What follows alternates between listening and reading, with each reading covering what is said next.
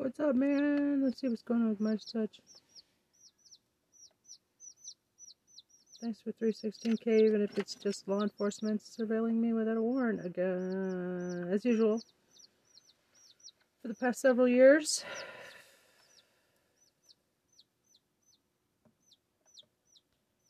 So, what are you guys up to out there? no good. Are you calling on your secretaries of state to make sure that they don't put Diaper Donald on the ballot?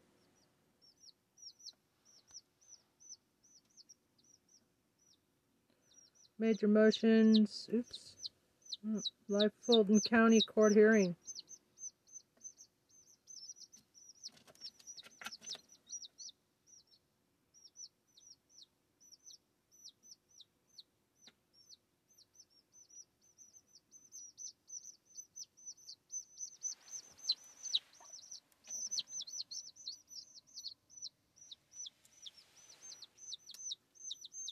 It's kind of slow, but Attention Americans.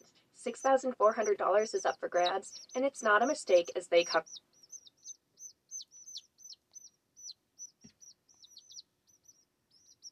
disqualify.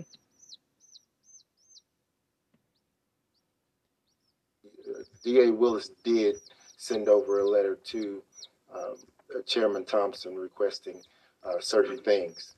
Um, the tone of Mr. Sadow's letter led us to believe that, okay, perhaps we are missing something and we didn't provide something in discovery. So the time period that elapsed was due to No diaper don on the ballot.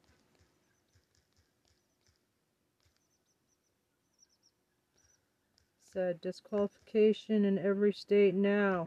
our um, elaborate search to make certain that we didn't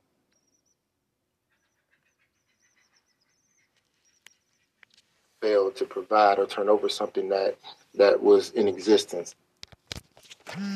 Um, even as late as last evening, um, we reached out to uh, Chairman Thompson to make certain that uh, he didn't send over a response and we just missed it or, or didn't receive it. So the answer is no. We never received a response, a written response from Chairman Thompson. Does not exist. Um, and the only reason uh, for the, the time lapse is because we wanted to search, search, and double search to make certain that our response was was was an accurate one. As it relates to uh, travel to uh, D.C., um, Chairman Thompson um, shared with with with us um, during this conversation regarding the letter that his directives were that uh, we were allowed, we being the district attorney's team, would be allowed to have a conversation with his investigative team. Um, we were not to share any information. We were not to exchange any information. We could have a conversation. If there was something that we wanted to show them, we were allowed to do it. If they wanted to show us something, we were allowed to, to have a look at it. But there were no photocopies of anything, and there was no sharing of uh, tangible documents of any of any kind. Would you agree, though, that let's say this investigator had told you something that completely contradicted a statement that you've received from a material witness that you'd already turned over to the defense, that you would then have to document that in some way or turn it over as part of a Brady obligation? I believe that, yes, sir. All right. And uh, are there any concerns here from what you spoke to uh, with these investigators uh, reaching that level? Absolutely not, Judge. In in fact, everything that was shared in uh, in that conversation um, was made publicly available through uh, the Jan Six committee when they released all of their documents. So everything that we talked about, everything that they shared was was publicly released.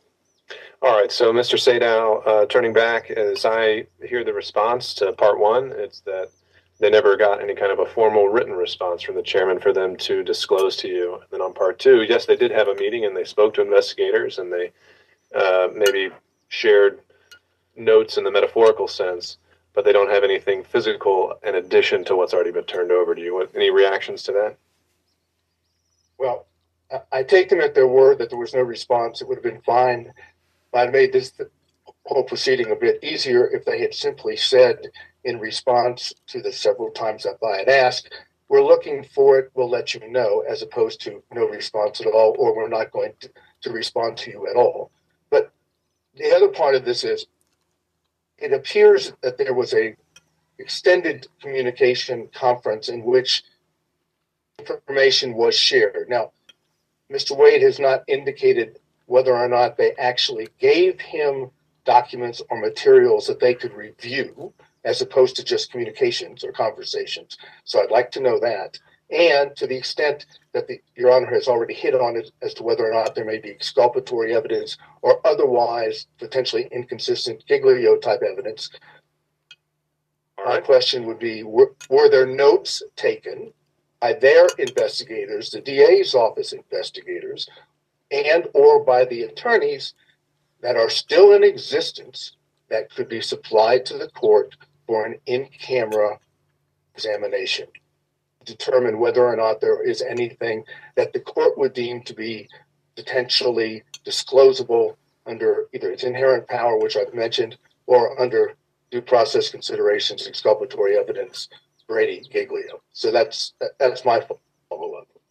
All right. A lot to unpack there, but I'll just turn it back over to Mr. Wade uh, at face value. Again, Judge, everything that was shared um, was released publicly through the Jan 6 committee. We don't have anything that, that they hadn't released publicly.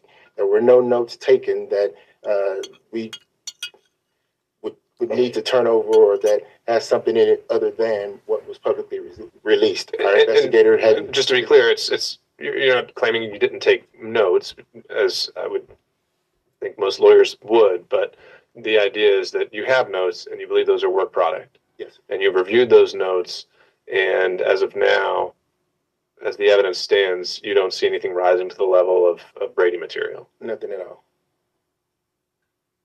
All right. If I may, I- just, that's the first um, point that Mr. Sadow made in regards to the state answering yes or no to his question. The state still stands firm on the state's not required to answer yes or no in regards to whether or not they received a letter from Mr. Thompson. What You're the not state is required to, but doesn't make the issue go away, right? no, Judge, but I, the state is fully aware that if we did receive information and documents, that we should turn them over, and we have turned over what is public out there. So I just want to be, I want the court to be clear that the state was not just not answering the question for Mr. Sadow. The way that it was posed is though they were looking for a communication attorney work product, which they're not entitled to. And that is why the state did not respond as Mr. Sadow wanted the state to respond. We responded that I- yes, you have all evidence that you're entitled to through the discovery statute, through through Brady, and any exculpatory evidence that may be in the state's possession. All of those things have been turned over. All right, and, um, Mr. Sadow, I think I, I take your point. I understand where we are. I don't think we need to dwell on this too extensively because it's, unless it starts flaring up again and again. But uh, No, and I, and I understand that, Your Honor, and, and I and I appreciate that. These kind of uh, disputes, so to speak, do not uh, need the court to waste its time dealing with. That's something that counsel should be able to handle. If I may ask one other question, were the investigators from the DA's office or the attorneys, when they were in conference, when they were with the J6 J6 committee, uh, or members of the committee or their staff, were they permitted to view any videos that have not been made public? The answer is no, Judge. all right, all right, Mr. Sadow, if you ever uh, receive any other indication that that is not the case, you can renew your motion and take it up at that time. However, at this point, based on what's been alleged in the original motion, it seems like that is moot as to the uh, videos presented to the grand jury and as to the supplemental part. It, it seems like those concerns have been addressed with the caveat of could have been done in an email, perhaps, but we'll see. Perhaps. Uh, all right. So, anything else, Mr. Sadow, then? Yes, Your Honor. I was told via email that all the lawyers were told via email that you would briefly discuss the no- notion of adopting co-defense co-defendants' motions. Specifically, I had asked in reference to the motion to dismiss and disqualify filed by defendant Roman's counsel on January 8th of 2024. Um, I had sent an email along asking for leave to adopt at a later time. Does the court want to take that up now, or do you want to take that up at the end? No, I think we can address that now. Uh, so I'm I'm remembering that the uh, just kind of addressing the adopted motions because they've gone every which way here to try and impose some sense of um, order on this is that the conclusion had been you can adopt a motion, but that doesn't necessarily entitle you to argument on it. But then I recognize when you have a, a drop dead motions deadline, you don't necessarily have time to adopt the co-defendants because they just got filed simultaneously. So, in essence, are you asking just to adopt it uh, on its face, or are you looking to supplement it and go much further than where it already is? Well, essentially to, to, to join counsel at the table. Well, actually, neither one at this point. Uh, this is the first motion in which there have been allegations of fact made, which deal directly with our opposition counsel. Uh, suffice it to say that they are salacious and scandalous in nature, and I don't have a factual background that I can s- state to the court supports that at this point. I'm leery of moving to adopt motions that make such allegations without having a better understanding or substantiation of the allegations. What I'm trying to do here, it's one thing to adopt a motion that brings up a matter of law. This is different. I was hoping the court would give me the opportunity uh, when the DA's office responds to that motion to see what the factual disputes are, what the allegations, whether they are disputed otherwise or whether they are supported, to give me the opportunity within a few days of that response by the DA's office to make the determination whether I wish to adopt. That's specifically what I was hoping to accomplish with regard to that specific motion. Otherwise, I should be able to adopt motions right away, like I did. There were certain things that were filed on January the 8th by uh, co-defendant counsel, and I immediately adopted those on January the 9th. But this is different. That's why I put it to the court as I have. All right. So, obviously, my plan with this was uh, to allow the state an opportunity to respond before setting a hearing date. And as for the date of a hearing, uh, we have to work around the other trial calendars in this docket. So, I think early February would be the um, the soonest that would happen. And so, I think that would give you some time, Mr. Sadow, to consider any adoption if you need to. Um, and uh, I- again, I'm not uh, opposed to just a merely adopting it um, to preserve the issues if that's something you do want to join. So, uh, to that end, I would say you do have some some leeway there. But at the, at the moment when we've gotten a response from both sides and we're ready to set it for a hearing, what I'm trying to avoid is dragging it out because other parties want to piggyback and do their own separate um, investigation, if you will. Uh, there's a motions deadline, and we're trying to stick to it. Am I, am I I understand sense? that, Your Honor.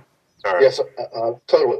All I'd ask for then is if you'll give me two days to adopt after the response. I need no additional time after that.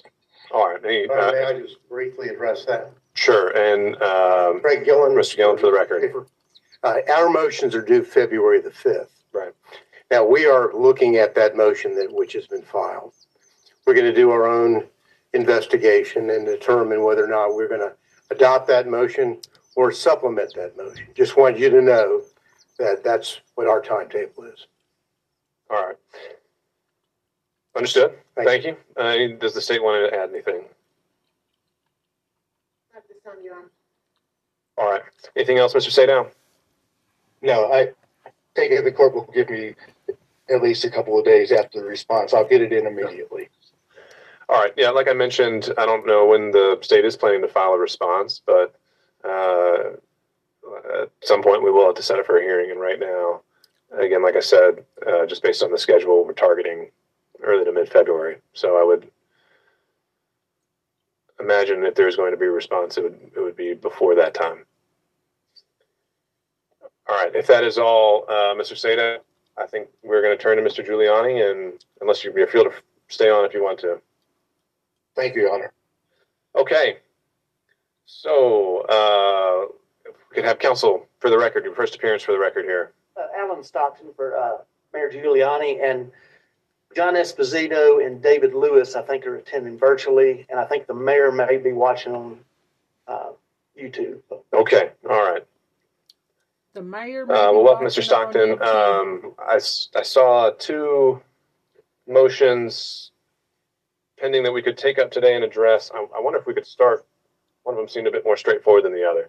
So your motion asks for interviews with the co-defendants who have already pleaded guilty. As, as I understood it, there was nothing um, prohibiting that, especially from counsel. If you need clarification on that, we can give it. But the your motion goes a step further and says you are want to compel interviews, and I think we've got some clear case law in Georgia that says I can't do that. Judge, I, I think we can take this out of your hands for the time being. We've I'm uh, welcome to hear that. I've been talking with the state, um, and, and on this issue anyway,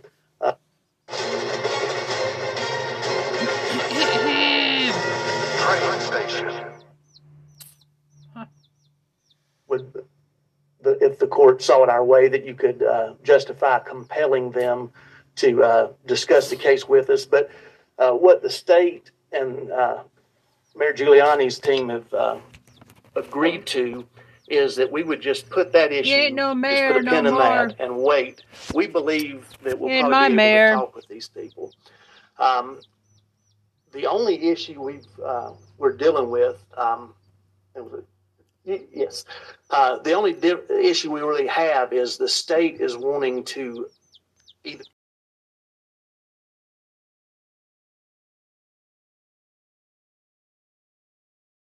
He is insurrectionist.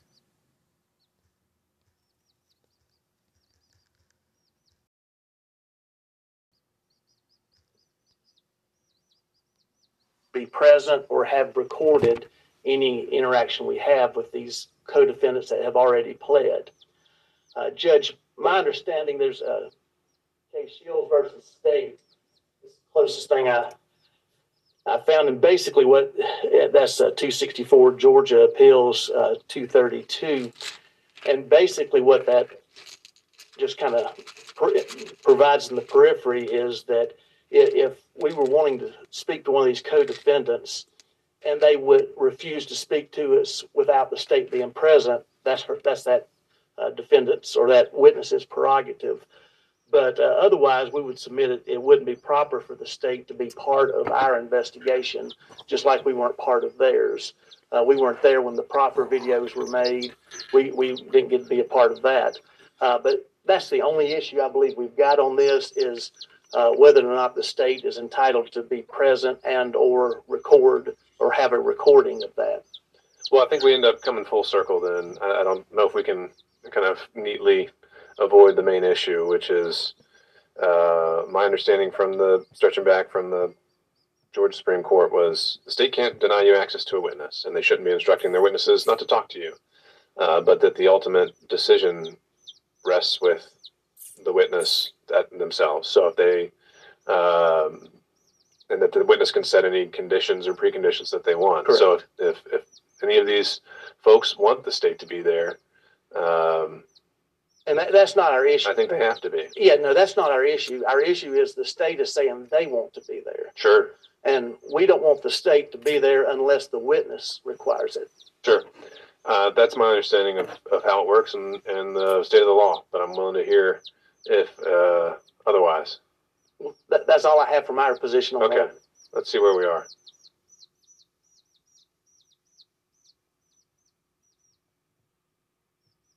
Um, yeah. Um, Alex Bryan for the state. Um, very briefly, uh, we do insist on that condition of either the state being there or um, having these videos recorded.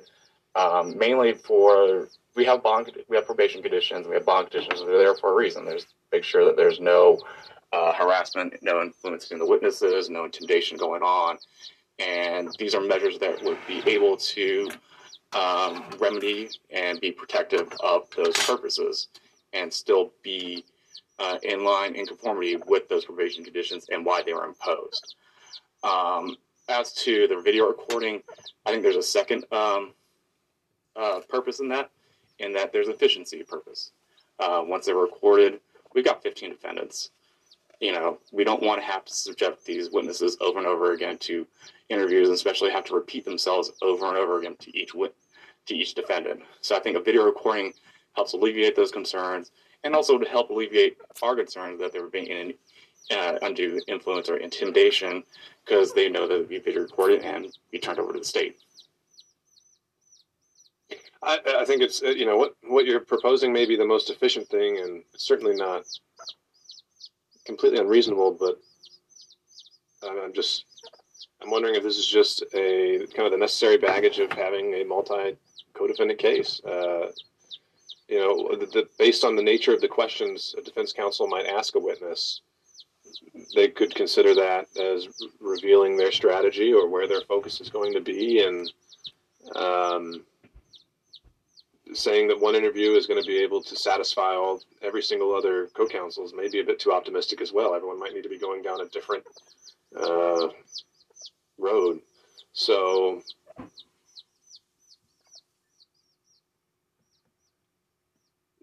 I, mean, I, I, can, I can see the point. I don't think that's going to be one that uh, we're going to be able to satisfy there. I also don't think we need to order yet because there's been no discovery violation at this point. Turned over the uh, proper recordings, we've made available these witnesses, we've given their uh, contact information, and there's been, as to these bond, these probation conditions, there's been no threats that we revoke bond probation. Sure. Right, and to the state's other point of well, we have these um, conditions of probation, and we need to make sure they're not violating them.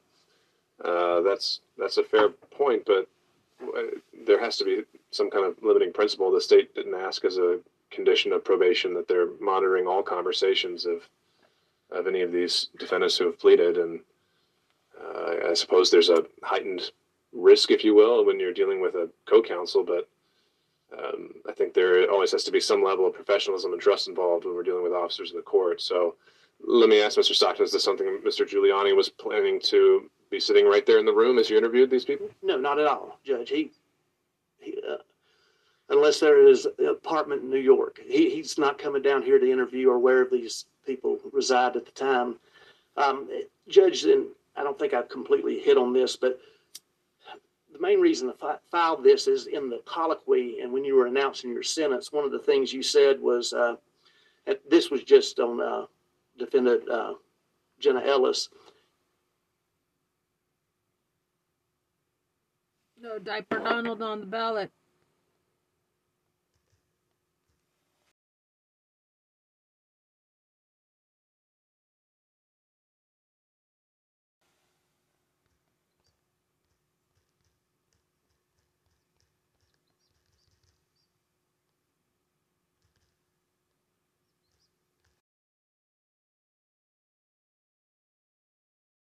May get stuck with dictator.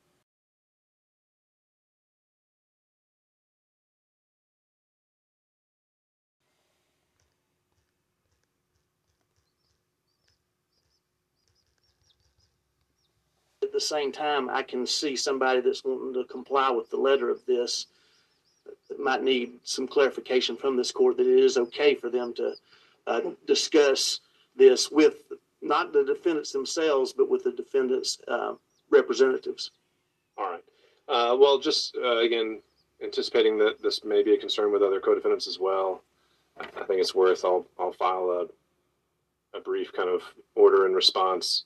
Again, I, I think I need to reiterate that the the black letter law here is that a witness can't be compelled to speak with uh, defense counsel. If you want to raise that by later down the road, if we know they are, and you think you have case law in the alternative, we can take a look at that. But essentially, a witness can't be compelled to have an interview. The witness gets to set the conditions. If they want the state there, I think the state gets to be there. If they don't want the state there, uh, I think they get to speak with you privately, and they're pretty much the ones uh, in control at that point. There weren't any other conditions as part of their sentencing that uh, proved otherwise, right? Um, all right. Is there anything else then we think we should we should clarify there or needs to be addressed?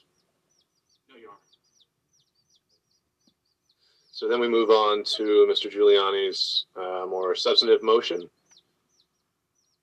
Respectfully, Judge, I think we can handle this even quicker. Okay, I, I, Um, I remain cautiously optimistic. Judge, this, this was filed by Mr. Gi- Mayor Giuliani's prior counsel uh, on September the 8th of 23. Shortly thereafter, they withdrew from the case. The court set down the motions hearings on pretty much everything except this one, so the state hadn't responded at that point. I filed a motion for a, a hearing on this, and very quickly the, the court set down this date, and the state has not had an opportunity to respond yet. Um, in talking with the, the prosecution judge, what we've discussed, if it pleases the court, uh, to begin with, a lot of this has already been taken care of in argument. You'd just be hearing redundancy. Uh, but there are three areas that I don't believe have been addressed, and all three of those areas deal with the uh, overt acts that occurred in other states. and one of them had to do with equal protection, one of them had to do with uh, Brady issues, and the other had to do with jurisdiction. Uh, in talking with the state, uh, they were going to, if it pleases the court, no argument today, them uh, present their side of it in writing to the court, and then maybe give me, if I need to respond, another 10 days or so to take care of that. All right, and then we just handle it through the briefing. Yes, Judge. All right. And just as just by way of kind of focusing in the briefing, Mr. Stockton, on the equal protection issue, just when I was kind of making a preliminary look through it, I want to make sure I understand the argument. It's that is it is it is the concern simply other states could prosecute your client for the same predicate act? Yes, Judge. And um, for instance, um, arguably Georgia, you can't be sentenced for RICO, the RICO, and the uh, the predicate act, but in Florida you can. There's just Sure. So, Georgia. but, but how does that become a double jeopardy issue if all the states are separate sovereigns? And couldn't he be convicted in every single state, all 50 states, if, if there was an issue, without any double jeopardy concerns whatsoever? You may have a point, Judge. I mean, there, there may be something to that, but uh, All right, well, that's something to focus on in briefing then. thank you, Judge. All right. Okay, then, uh, we'll take that up on the papers. I guess since we are all here together still, uh, I can open it up to general housekeeping for anyone, everyone who's still here and with us. Certainly, Your Honor. Catherine Okay. Bernard here for Jeffrey Clark. And we had adopted President Trump's motion to compel, and it looks like the court has ruled on the, at this point, the representations of the district attorney's office that they have not been given access to any uh, classified or private information that is not publicly available, but that the court is willing to revisit that ruling should any additional information become available. Sure. We understand that correctly. And we did also, uh, there has been quite a bit of uh, communication back and forth via email between the district attorney's office. And so, out of an abundance of caution, the district attorney's office had included some of our previous requests specifically for communication based on Touhy regulations and whether or not Touhy letters had been received for uh, Mr. Rosen and Mr. Donoghue. And so we did, out of an abundance of caution, flesh that out into a new motion to compel, simply filed on behalf of Mr. Clark. And we are prepared to take that up today. And I do have copies for the state. But of course, if the court would prefer to hear that at a separate time, we are available. Right. So I think you filed that today. I wasn't able to read it, but obviously we didn't notice it for today. So if the state's not ready to hear it, then I I think we need to give them an opportunity to, you know, digest that and respond. Uh, but perhaps we could at least make sure we understand uh, and we're focused on the issues at hand. Well, actually, first let me just ask the state if they want to take it up today in, in, a, in, a, in the spirit of efficiency. We appreciate that, and the state, of course, is of course willing to give us time. We will take all the time that the court's willing to give us. Okay. How much time do you need? You can hear whenever we set for the next, since we're talking about moving forward, the next hearing date that the court said. I would just say maybe not next Friday. It seemed very jam packed, but maybe the, the next hearing after that. All right. And um, uh, Ms. Bernard, I just want to, again, to focus the issues. That motion, we're honing in on the actual communications between council and the committee or the White House, right? It's not so much what Mr. Sadow was getting at in his motion to compel about what other evidence, documentary or otherwise, came as a result. You're looking for the actual communications that have occurred between the two entities, right? Yes, Your Honor, particularly if there is anything in response to the request uh, for a Touhy letter that we believe was made for both uh, Mr. Rosen and Mr. Donoghue. It has been reported. We included as an exhibit to our filing uh, some of the media reporting that indicated that that request had been rejected, and we do believe that that would be material and relevant to Mr. Clark's defense.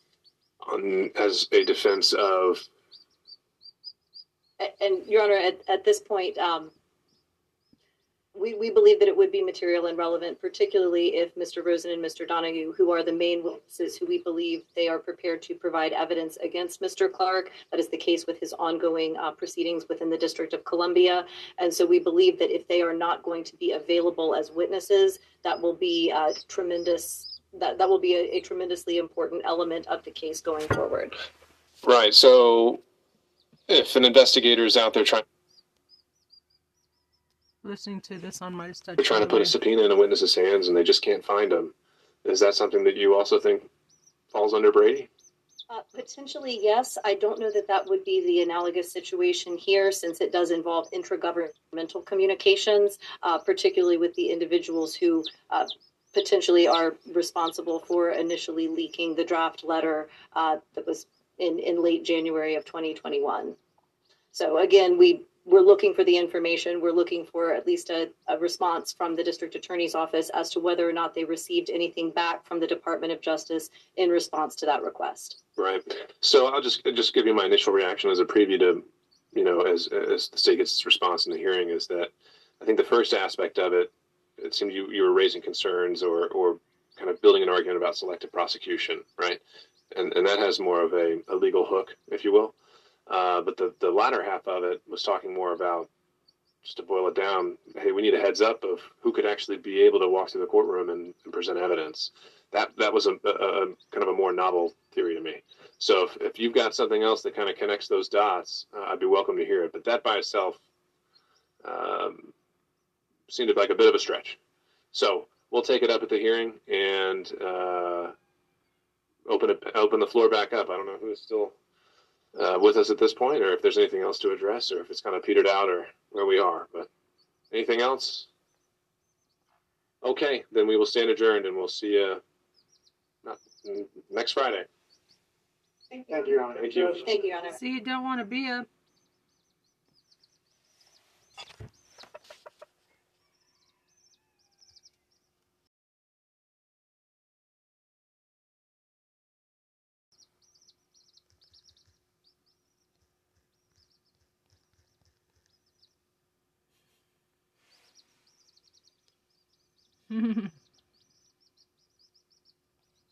Thanks so much for watching. We're only a few subscribers short of 2 million subs. Please subscribe right now to the Midas Touch YouTube channel for free and help us grow this unapologetic. Diaperdon slapped down after losing big in court. Supreme Court drops major hint on Diaperdon's future. Ooh. Diaperdon's failure to comply is big mistake. Court. Sicko Diaperdon screws himself with latest attacks.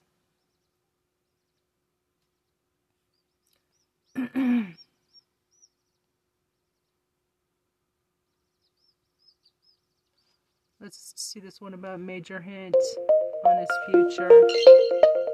Please disqualify this motherfucking API traitor. Application Programming Interface. Supreme Court Least gave a big hint do. as to what they're going to do in the Colorado disqualification case today. And let's talk about why I think they gave a hint as to what they're looking at. Uh, let's talk first how does the Supreme Court work? Shit. I'm no expert uh, of, of Supreme Court uh, jurisprudence. I have um, actually been to the Supreme Court. I've never appeared before them, but I am admitted in the Supreme Court. Mostly it's a ceremonial admission, but I am. And Mm-hmm. but the way the Supreme Court works is typically there's only questions of law that they consider, Ah! questions of fact, and the fact finding is is for the lower court to develop and to find. Okay, so think about it. The lower court, the trial level court, is where the facts come out, and the facts come out through either witness testimony or evidence that is presented, and either the jury as the finder of fact, or sometimes a judge can be the finder of fact, especially if it's a bench trial. Uh, and that's how how it works and and the judge is sort of the referee where they decide what is relevant evidence and what is admissible evidence and so they will help develop the record where only appro- allegedly where only appropriate and relevant admissible evidence comes in and they are supposed to keep out prejudicial inappropriate uh, hearsay and other uh, other evidence that's not permitted to come in, and that's why the rules of evidence are so important. But the facts are that what they are, and the record is what it is, and you're not allowed to expand on the record when you appeal. You're not allowed to expand with with more evidence or different evidence. Of course, there are exceptions, but this is typically how it, how it works. And the appellate court typically they they basically accept the facts and the findings of facts, and they see whether uh, the judge interpreted the law correctly and they apply the law to the facts correctly. And so, so what exactly is the Supreme Court doing? And and the the what is strange, okay, and so the Supreme Court could take years Okay, by the time someone is convicted, like say if we're talking a criminal case or a civil case, it doesn't really matter. By the time there's there's a finding in the lower court, it gets appealed to the middle to the middle appellate court and then to the Supreme Court. It can take like seven years between the time of the lower court or from the time that the case was initially filed to the time the Supreme Court decides because there is there is so much and so slow so much stuff that happens, whether it's filing briefs or looking at the or ordering the minutes so that you have the record that you can re, that you can rely upon, or whether it is, uh, like I said, appealing in the middle appellate court, or then obviously going to the Supreme Court. And The Supreme Court only takes a tiny fraction of cases that are that happen around the country and a tinier fraction of cases that where people request that the Supreme Court take the case. They don't take most cases. And, and so what you do is you petition uh, the court with a petition for certiorari, which uh, is uh, a Latin phrase that basically means you're asking the court, the Supreme Court, to take the case. And and the way you do it is you have to petition them and then if they accept it they usually tell you these are the issues that we're considering. This is the legal issue we intend to decide. They don't typically decide all of the legal issues right? There's so many issues that and so many things that a lower court will have will have um, decisions that they make, right? Whether it's whether certain evidence is admissible, whether there was enough evidence, whether uh, the jury instructions were accurate, whatever it is. There's a million legal questions that lower courts will decide in any one case. But the Supreme Court will tell you typically of all of those, these are the ones we are going to decide. And what's strange about the Colorado case, the Colorado Supreme Court case, is that they the Supreme Court didn't really clarify what they were going to talk about or what issues they wanted briefed and what they're going to decide. And George Conway, who is a conservative commentator, and uh, he's he's very vocally um, against Trump, even though he's a Republican. He wrote an article in the Atlantic that I read that I thought was very interesting because what he was saying was, first of all, it's strange how quick it's not strange in a bad way, but it's unusual how quickly the Supreme Court is handling this. So, so this doesn't typically happen, and it just goes to show how important they think this Colorado disqualification case is, because Colorado and Maine have both decided that Trump is disqualified from being on the ballot Yay. based on the Fourteenth Amendment, Section Yeah. Three uh, insurrection Uh-huh. clause, and so so that is the that is the case that's there, just the Colorado one, and what what George Conway said was it's unusual for the court to agree to review the case without specifying what the legal issues it intends to decide are because some sometimes oftentimes they do specify.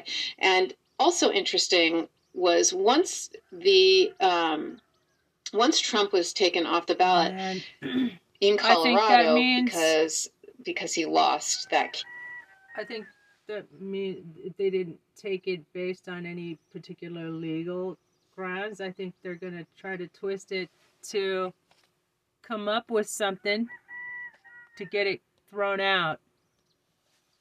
To throw it out because it's packed with Trump judges and Bush judges, Republican activists, MAGA fucking judges who lied under oath that Roe v. Wade was settled law. Therefore, I agree with my running mate, AOC, that uh, they perjured themselves. They should be. They should uh, have to be. Um, should have to resign. ballot in Colorado because because he lost that case. Actually, the case had to do with the Colorado Republican Party was uh, was the party that was. Um, that was that was involved in that litigation they're the ones who petitioned the supreme court to take their case and trump later petitioned the supreme court to take his case they didn't rule the supreme court didn't rule on the colorado republican party's uh, petition only on Donald Trump's. And and what George Conway said is odd is that usually they don't just take the entire case and all the issues uh, because of just the way they work and volume, etc. Uh, but here, what they did was they left it very vague. Um, and again, typically the way they do it is the the Colorado uh, Republicans, their petition to the Supreme Court had three discrete questions of law because the way it works with the Supreme Court is the questions presented in your writ of certiorari or your petition for certiorari.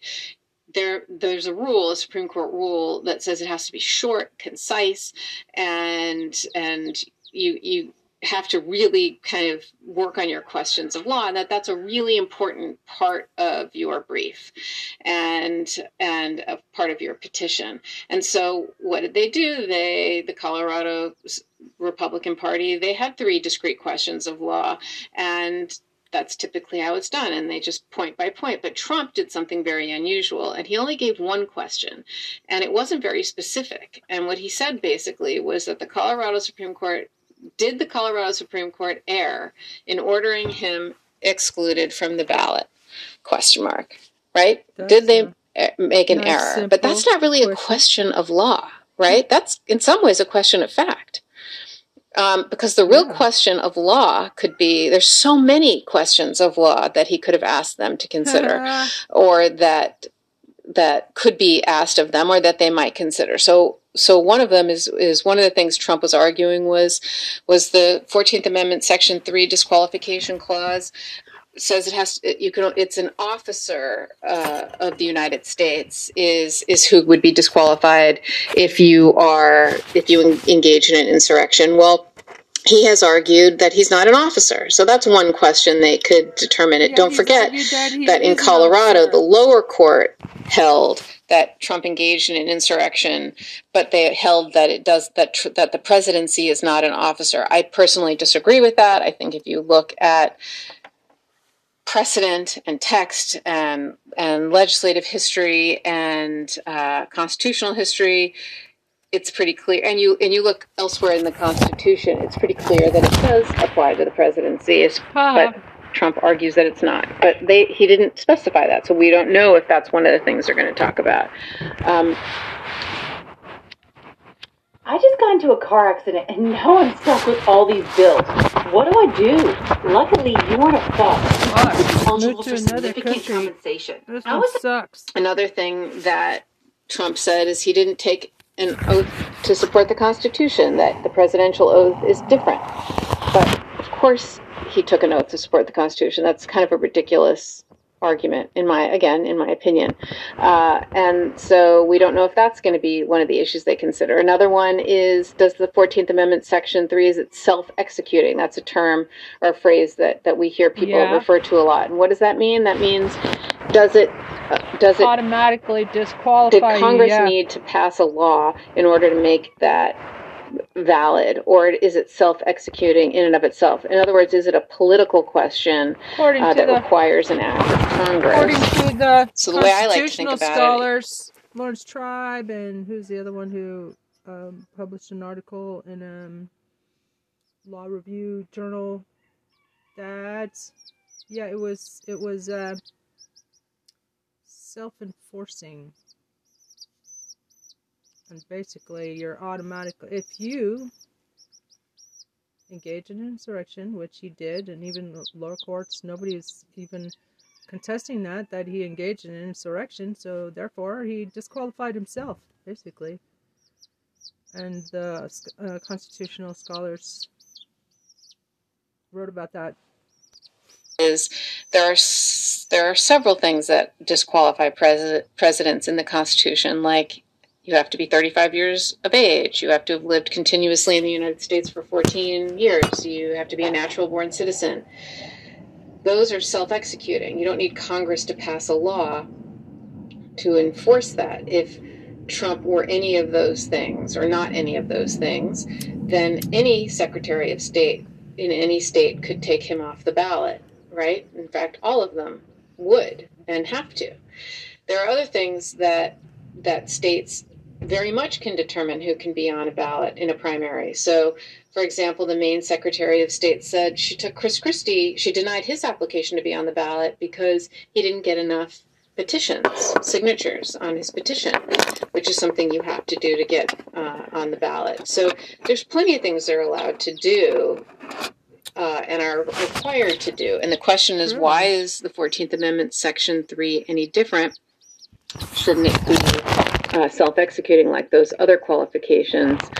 And another question they could decide is is it too difficult, you know, is it is it what does it mean to engage in an insurrection? And one of the things George Conway said in this article was, look, if courts can determine the meaning of quote equal protection under the laws, which is section 1 of the 14th amendment, then they should be able to also determine what section 3 of the same amendment says and not require Congress to have to pass some law because engaging in an insurrection or providing aid or comfort there too isn't that complicated of a concept, so it shouldn't be a problem. Um, so, so that's going to be it's, it's unclear what, what the Supreme Court's going to decide because they accepted Trump's petition, a very general question that is more a question of fact than it is a question of law. Whether or not he engaged in an insurrection, the court Maybe that found that the, to get court, it the lower court had a trial. It was it was a full foot in the trial, and they found that he did. And so Yeah. we'll see how what question they actually uh, will will listen to or what they are, are thinking about.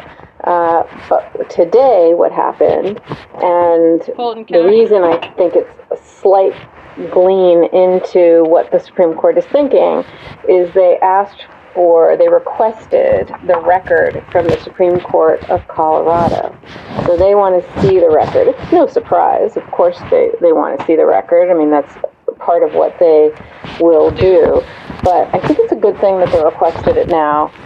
And it, I think it also shows that they're not just looking at this whole case from fresh from a fresh perspective anew that they're going to look at the record see what they decided and hopefully accept the record the facts and not decide again did trump engage in an insurrection but accept that they found that he did and then only decide what the law is and that that's what i think this means um, but again, we'll see. This is all moving so quickly, much quicker than anything else in the Supreme Court.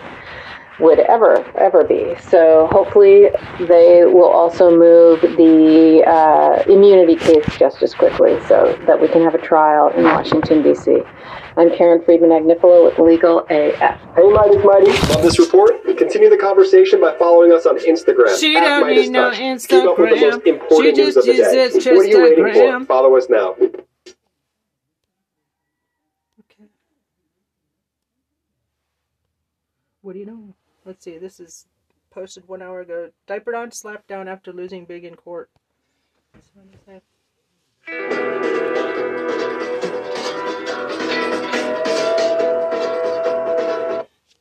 I know that Donald Trump is involved in so many lawsuits. He's a criminal defendant in a lot of cases that we could uh, forget about some of these cases. But just here's an easy way to think about it. Whenever Donald Trump is the one bringing the case, he's the plaintiff, he loses. Mm-hmm. Whenever Donald Trump is the defendant He getting loses. sued or He having charges brought against him, he loses. I think that's a simple reminder. And Donald Trump now having to pay the attorney's fees for the New York Times in the amount of nearly $400,000. We're data driven here, so let me be specific. Donald Trump was specifically ordered to pay $392,000 in sanctions against the New York Times. Uh, Donald Trump was represented by Against Ding ding ding. Alina Habba, you guessed it, in this uh, magnificent lawsuit that he brought against the New York Times. Uh, the uh, judge, Robert R. Reed, who previously granted the motion to dismiss by New York Times back in May 3rd. Uh, we covered it then when the New York Times won uh, the dismissal based on uh, New York's anti slap statute. Um, Judge Reed ruled again that all of the attorney's fees being requested by the New York Times are valid. $392,000 uh, plus and some change awarded. And the judge found that uh, this lawsuit was uh, brought and continued with no reasonable basis to do so. Um, specifically, what New York law holds is that a defendant, like the New York Times, in an action involving public peti- petition and participation, may maintain an action claim, cross claim, or counterclaim to recover damages, including costs and attorney's fees, from any person who commenced or continued such action, provided that the defendant, in this case it was the New York Times because they were sued on a frivolous basis, provided the defendant, the New York Times, makes a demonstration that, quote, the action involving public petition and participation was commenced or continued without a substantial basis in fact and law mm-hmm. and could not be supported by a Sounds like something Michael ar- Cohen can also recuperate all his fees. argument for extension, make a profit, too. modification, or reversal of existing law. Another way of putting that, Donald. Donald Trump pretty much brought a frivolous lawsuit, ignored all of the New York precedent that you can't sue media companies for things like this. Donald Trump got that headline that he wanted with Alina Habba so she could say, We sued the New York Times, look how tough we are. But the same way a federal judge in the Southern District of Florida sanctioned Alina Habba nearly $1 million for advancing a patently frivolous RICO case against Hillary Rico Clinton. racketeering, and influence, corrupt organization at case. several other or dozens of other uh, defendants with no factual or legal basis. A judge here is holding that under New York's anti slap statute, Alina Habba essentially violated all of the legal precedent, ignored it, and brought this meritless case that got dismissed back in May. And now there is nearly $400,000. So, I guess we can say to all of the MAGA supporters who Donald Trump grips, you've paid Alina Habba at this point, I think her legal fees for all this brilliant legal work that she's been doing for Donald Trump is more than $3 million to date. It's probably approaching $4 million that's being paid to her to be literally the worst lawyer ever in American history. Oh, and, and by the way, may I play you this clip right here?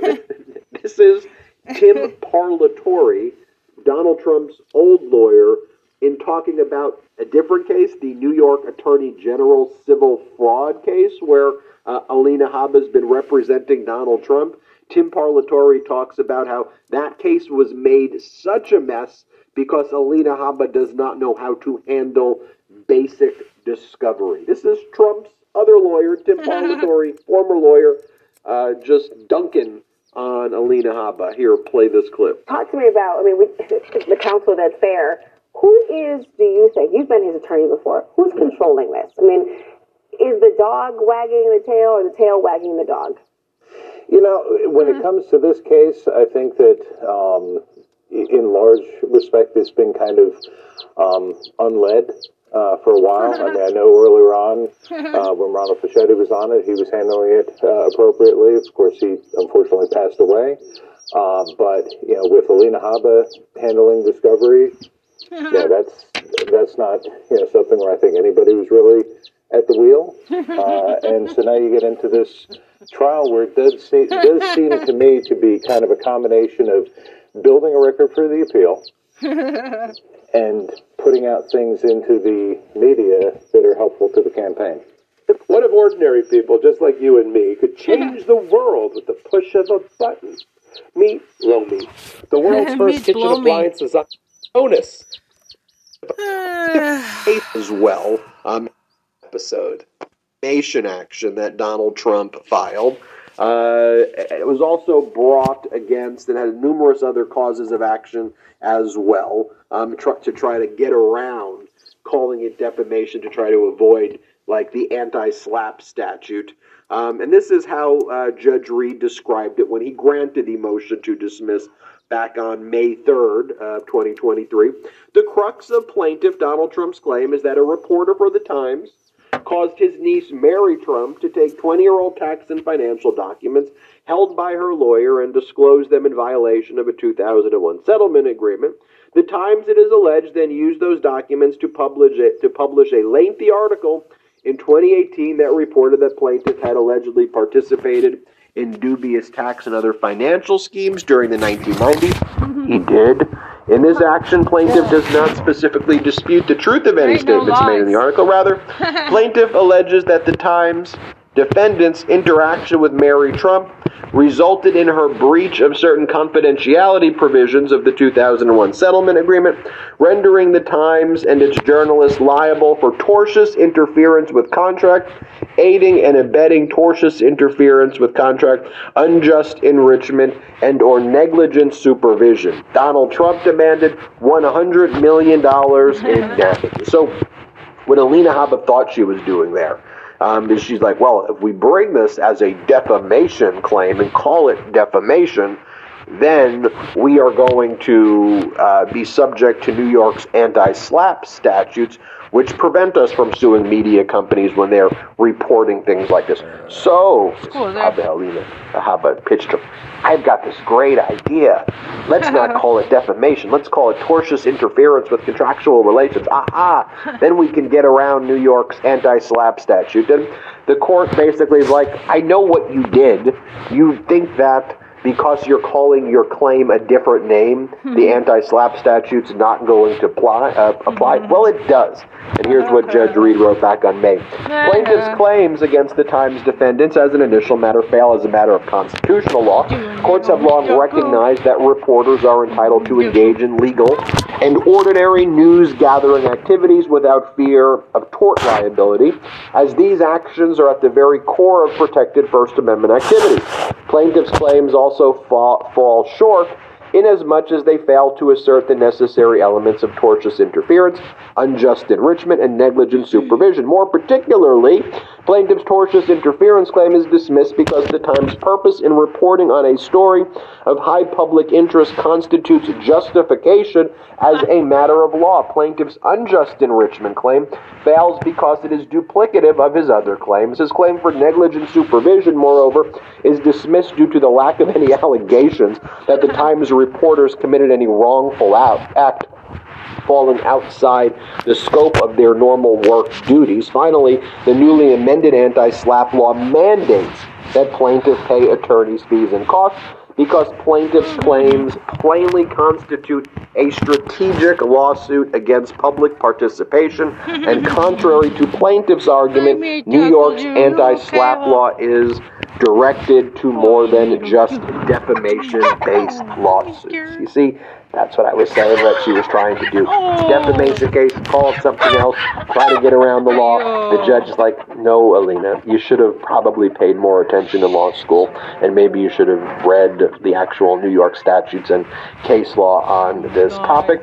Back in May, Alina Habba said when she lost, we'll weigh our client's options and continue to vigorously fight on his behalf. And then, of course, a few weeks ago, Alina Habba